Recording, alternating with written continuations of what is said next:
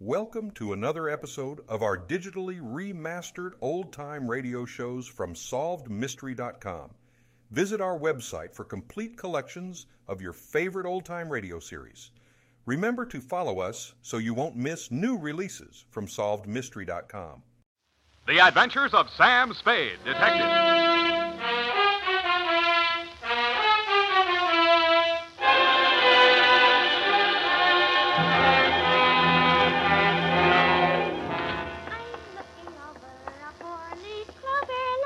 Mm-hmm, Very funny. Certainly took you long enough. Oh, thank you, Sam. Well, do you like them? My Oh. curls? Yeah, I guess so. It's your own hair, I trust. Oh, yes, Sam. When it's brushed out, you'll never know anything happened. Whenever you're ready, uh, curly. Oh, gee, you like it that well? Yeah, very cute. Well. It's a business. To uh, Detective Lieutenant Dundee, Homicide Detail, San Francisco Police, from Samuel Spade, license number 137596, subject, the Bouncing Betty Caper. Dear Dundee. It all began on a Wednesday. My uh, secretary, Miss Effie Perrine, tiptoed into my office and laid an engraved calling card on the desk in front of me. The name on it was Randall Carruthers. She said he looked like money, so I said, show her in. Or him in. She did. Good morning, sir. Do you wish the morning paper? Uh, thanks, I've read it. Dear me. What's the matter? This ashtray, sir. Um, have you a silent butler? I don't even have a noisy one. In all my years of service, it has been my constant endeavor to keep things neat and tidy, down to the smallest detail. I see. Well, if it bothers you, just dump those butts into the wastebasket. Very well, sir. Uh, If you will pardon the presumption, sir, you could use a well-trained servant in this establishment. Waste paper baskets clean and empty at all times. Never allow refuse to accumulate. That's not refuse. That's this month's bills. So I noticed, sir. I also noticed that you have not opened them. From this, I conclude that your services are immediately available. Yeah, and I conclude that in spite of your glad rags and fancy handle, you are somebody's butler. Oh, that is correct, sir. I am first butler in the household of Dr. Mark McGraw. First. Yes, Bleakcliff is the name of the estate. It's near the village of Squid Beach, some 50 miles in a southerly direction on the Pacific coast. You know, I think I'm going to like you as a client, Mr. Carruthers. I mean, it's uh, refreshing to get a few accurate facts without, shall we say, uh, priming the pump. Oh, thank you, sir. You're Thank you. welcome. To continue, not counting the staff, there reside at Bleakcliff three persons. Hmm. Dr. McGraw, master of the house since the death of his wife, his stepson, Mr. Anthony McGraw, of whom more later, and Mr. Anthony's sister, Miss Cathy. It is on her behalf that I've come to you, sir. Uh, what is her problem, uh, Mr. Carruthers? The correct form of address is Carruthers, sir, not Mr. Carruthers. Check. Ah, yes, thank you, sir. Now, as to Miss Carthy's problem, sir. Uh, someone is attempting to murder her. Specifically, she has, upon several occasions, been shot at from ambush. Twice she has awakened in the night to feel the hands of an assailant closing about her throat. And only yesterday, she narrowly escaped death when her motor car went out of control owing to some blackguard tampering with the steering mechanism. And upon numerous other occasions. That's she enough. had You have reason- convinced me that she indeed has a problem. Uh, what do the local police think? No one has been to the police, sir. Why not? It's a delicate situation, sir. Uh, Miss Carthy's brother, Mr. Tony, is undergoing treatment for um, uh, nervous disorder, sir. The family did not wish to place him in an institution, and since Dr. McGraw, his stepfather, is a psychiatrist, he is allowed to remain at home. I see. He's flipped, huh? Where do I uh, fit in, Carruthers? Uh, Well, sir, if a reputable gentleman such as yourself were to come to Bleakcliff and witness these persistent attempts upon that girl's life, uh, perhaps they could be forced to put the boy away where he belongs. It's possible. I'm willing to try. For money. Oh, splendid, sir, splendid. I, I took the liberty of drawing in your favor a draft upon the First National Bank of Squid Bay, one week's remuneration in advance of your services to the Bleakliff estate in the capacity of chauffeur. I s- uh, chauffeur. Yes, sir, I thought that might be a capital disguise. Um, have you a better suggestion, sir? Well, uh. No, no, that's okay. Uh, this check, Yes, sir. uh, 200 bucks. It's a pretty big weekly salary for a chauffeur, isn't it? Well, you will be allowed to shop for the vegetables, sir. Your cart has been added in. I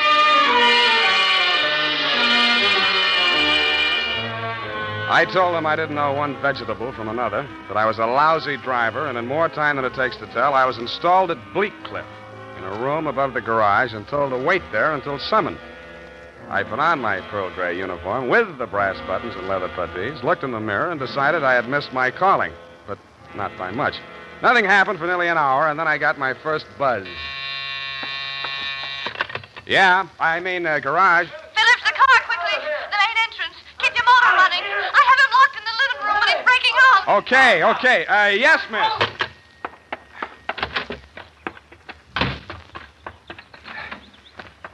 Uh, let me see. Uh, Get that door open. uh, Open that door. let me see. Why didn't you have the door open? Uh, I'm sorry, miss. Well, Uh, get going, please, please. uh, darn it, miss. Uh, uh, where's the spark on Oh, this? what's the matter with it? Well, it, it's it's uh, flooded. The housing, you know. Uh, uh, Oh, he's got the meat cleaver again. Can't you get this door? well, I'm trying.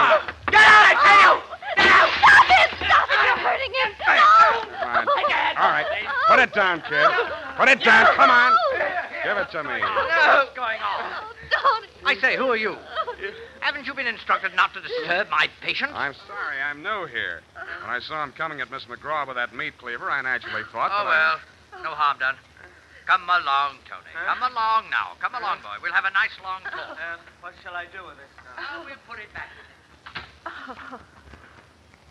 You all right? Oh, sure. I should be used to it by now. By the way, you're new here, aren't you? What's your name? Sam. Sam. That's nice. Uh, turn to the left outside the gate, Sam, and drive straight out to the shore road. Well, if I can just. Uh... Hey, I just turned that little key. Look, Ma, I'm driving.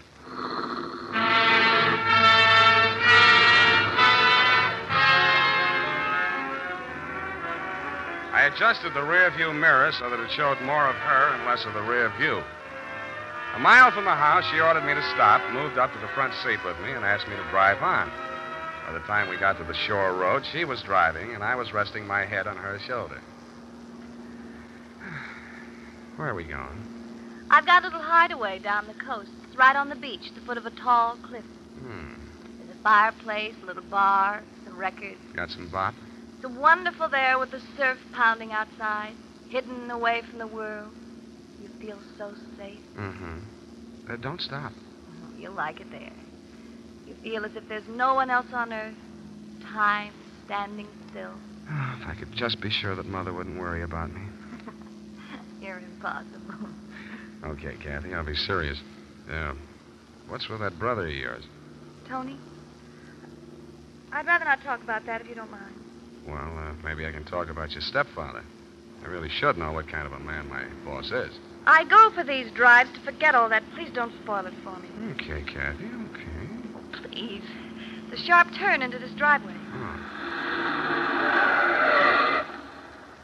Now, we get out here. yes, ma'am. Down this path. Uh-oh. What's the matter? You afraid of high places? Yeah, you just pushed me off of one.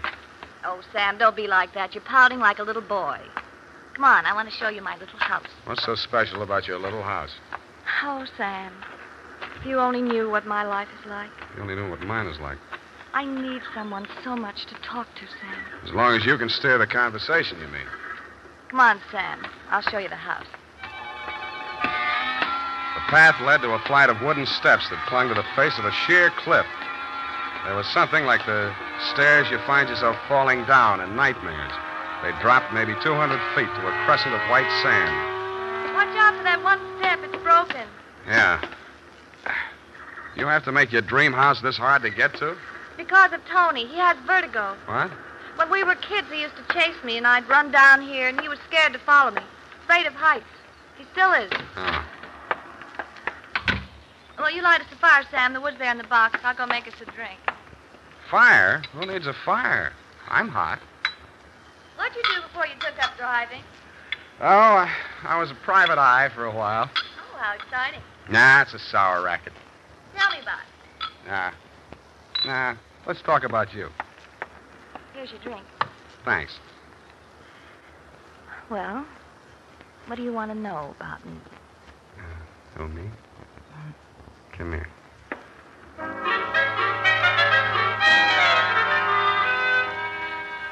The scent she was wearing was 20 carat. The story of her life was heavy melodrama. It seemed that Dr. McGraw, a handsome fortune hunter, was a folly of her mother's middle years.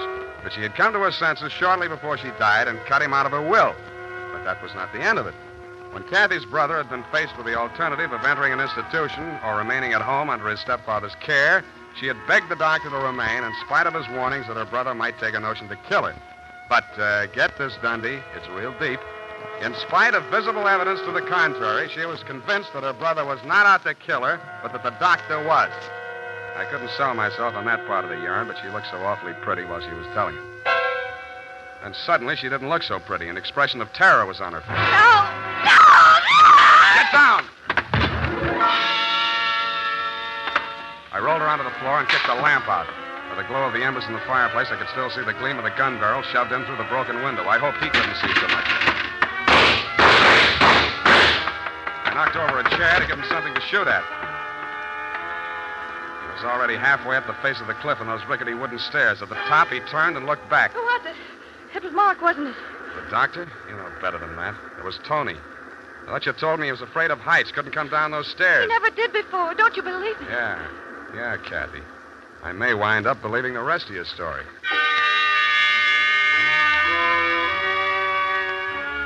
I took Kathy back to Bleak Cliff and stashed her in my quarters over the garage. Then I went into the main house via the back stairs, found her room, and shook it down. In a cabinet, a bunch of war souvenirs German helmets, grenades, rifles, and other lethal gadgets. In a desk drawer, I found a letter headed U.S. Army, Office of the Surgeon General. It certified that one Anthony McGraw was unfit for military service. Vertigo. Origin, childhood injury to middle ear. Downstairs in the library, I found a shelf of medical books. Vertigo. Vertigo was almost incurable, and there was certainly no quick cure. But some patients had lost their symptoms temporarily under hypnotism. Then it said, see narcosynthesis. I did.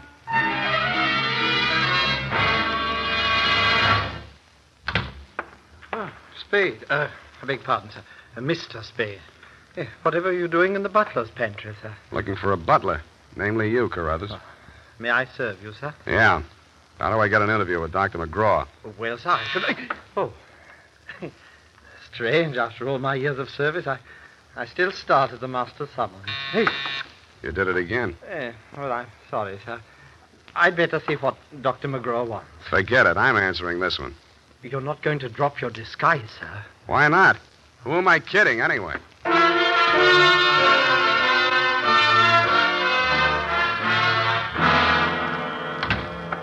You rang, Dr. McGraw? Oh, I didn't ring for you. I rang for Carruthers. I ordered him to tidy up my office while I was at dinner and look at it. Looks neat as a pin to me, Doctor. Oh, yes, you're new here. Chauffeur, eh? I'm only wearing his uniform. Here's my card. Oh. Detective, eh? That's right, Doctor, and this one's just about ready to wrap up. Well, you interest me. Uh, go on. I will. I think you've been trying to use that boy as a murder weapon against his sister. And you call yourself a detective? If you can call yourself a doctor, I guess I can. You've been treating him with narcosynthesis, haven't you? Yes, that's right. hypnotic drug. While he's under it, you brief him on his activities for the day, and he follows through, including assaults with deadly weapons. That would be possible with certain very suggestible patients, but I'm afraid impossible to prove. I think I can prove it, Doctor. You shouldn't leave your textbooks lying around loose. I found out the only way Tony could have walked down that stairway to Kathy's beach house without falling would be temporary relief of his symptoms due to hypnotic suggestion. Unquote. I see. What do you intend to do about this theory of yours? What do you suggest? You see this row of buzzers here on my desk? Oh, this one is for my secretary. This is to summon Carruthers, and when I press this buzzer, two of the most hideous plug uglies you've ever seen will rush into this office, beat you to a pulp, and dump you outside the front gate. That's what I think of your theory. Buzz away, Doctor. I think I like them better than I do you. Ah, As you wish.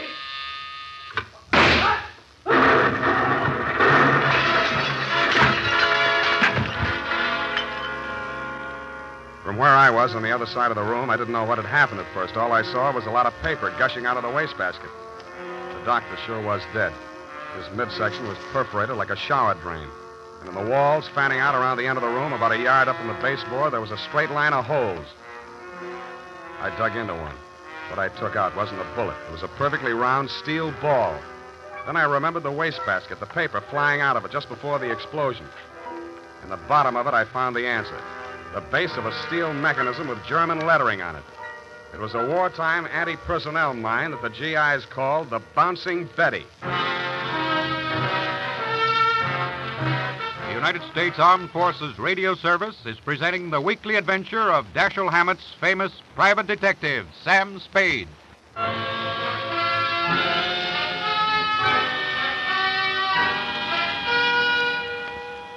I didn't wait for the Squid Beach law to arrive. Who could?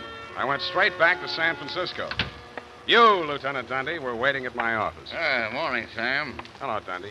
Uh, about that McGraw killing, Sam. Mm-hmm. The chief down at Skid Beach has asked us to cooperate with the department down there at Skid Beach. Squid Beach, Dundee. Squid, that's right.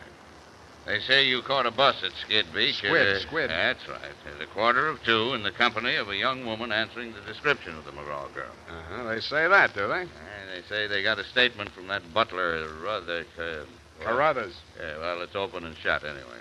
The butler hired you, the girl is wanted, and you're hiding her out. Why? Why not? Well, it's established that the girl hated the deceased and bickered with him constantly. The doctor and the boy were pals. That girl's guilty as You've been able to place her in the murder room? Oh no, but here's an item. She worked with an army ordnance uh, during the war Mm-hmm. in research. Subject, I made a note of that. Uh, enemy landmines, anti-personnel. One of the reports she helped put out was on the bouncing Betty. Yeah. Definitely. It- hey, where you going, Sam?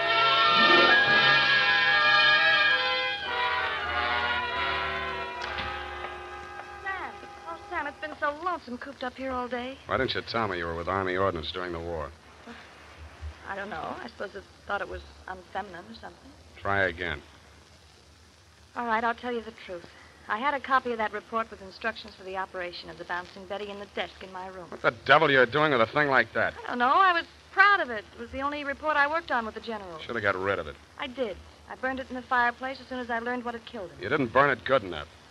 Sam, they found it. Yeah. Have they arrested Tony? Not yet, but he's definitely sane. He'll have to take the rap for anything he's done. I see. Well, I guess there's no other way. Tony didn't do it, Sam. I did. I want to make a confession. Not to me, please. Not to me. After what happened down at the beach when I knew I was no longer safe anywhere, I realized I had to do it. For Tony's sake as well as mine. When we arrived back at the house, I looked into the dining room and I saw Dr. McGraw eating dinner. I knew it was my chance to get into his office. Yeah? Then what? Well, the bouncing Betty was in my room. There was some wire in the tool chest, and I knew that Carruthers always went tied to tidy up while the doctor was at dinner. So I waited until I saw him come out, and then I went in. And I looked around for a place to plant it, out of sight. Then I saw the wastebasket full of paper. It was the perfect hiding place. The whole thing didn't take more than five minutes. Well, say something. Go on, say you hate me. Say it. I don't. Wish I did. Help me. Help me. I'm sorry, baby. I am sorry.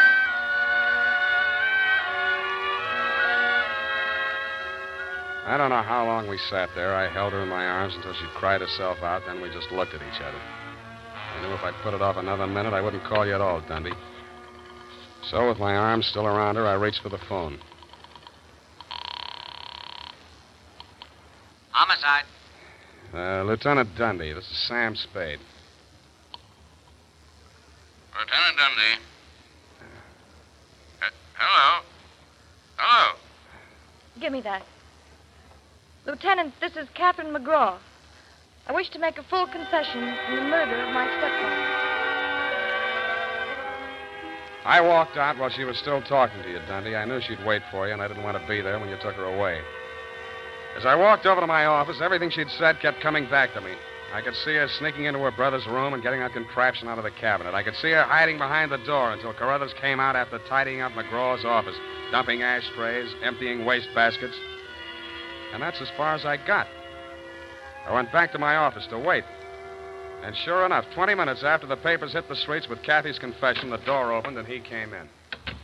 Well, sir, I believe it's turning a bit raw out of doors.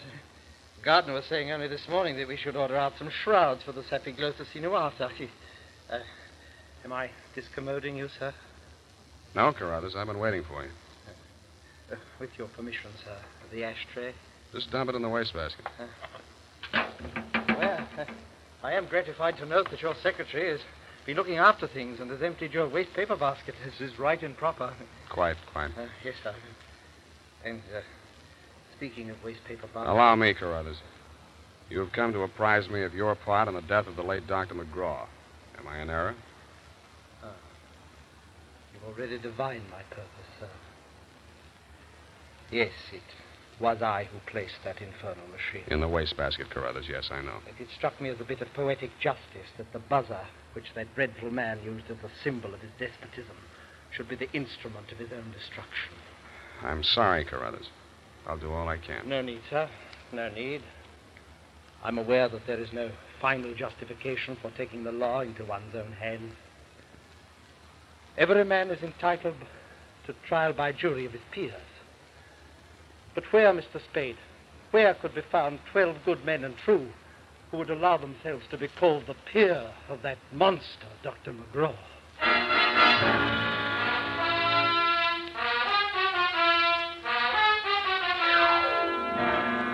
Period. End of report. Sam! There must be some mistake. Mistake, Effie? Mistake? Mi- Well, well the, the butler can't be guilty. That, that's old fashioned. He was an old fashioned butler, sweetheart. Where today can you get help like that? Somebody who empties the ashtrays, keeps the waste paper baskets clean, tidies up around the place. Well, I'd be only too happy to do the same for you, Sam. I know you would, Doc. Considering what happened to Mr. Carruthers' employer, I. Effie, you mustn't allow your mind to dwell on such matters. It's wicked. Sam! Hmm. Who emptied an ashtray in that wastebasket that I just finished cleaning out? Pay it no heed, sweetheart. I'll buy you a silent butler. Now go type that up. hmm? Here it is, Sam. I hope I haven't made any mistakes. I'm in such a hurry. Whatever did you do to your hair? Well, I brushed it out, Sam. What happened to the pin curls? I told you, Sam, when it was brushed out, it wouldn't be noticeable. Hours of torture sitting under a hot dryer for something nobody will notice. But, Sam, it, it puts bounce in your whole makeup. I get it. The bouncing Effie caper. Oh, Hmm, eyeshadow, new shade of lipstick. You look real gone. oh no. Whom is it tonight? Well, i it's this friend of Maud, Sam. Of course, she's not really serious about him, so it's all right. Your conscience bothering you? Oh, no, Sam, no. He, and he's, um, he- he's definitely not serious about her.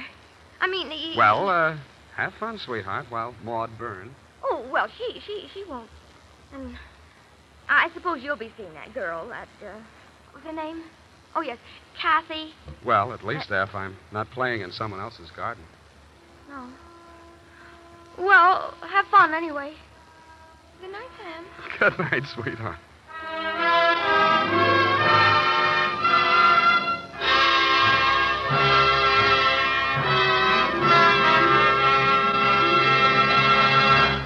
The Adventures of Sam Spade, Dashiell Hammett's famous private detective, are produced and directed by William Spear.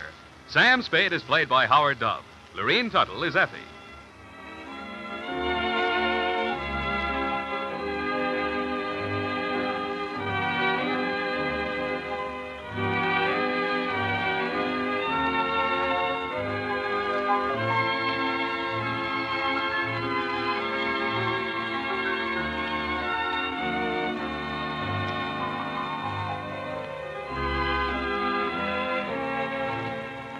The Adventures of Sam Spade, Private Detective, is a presentation of the United States Armed Forces Radio Service, the voice of information and education.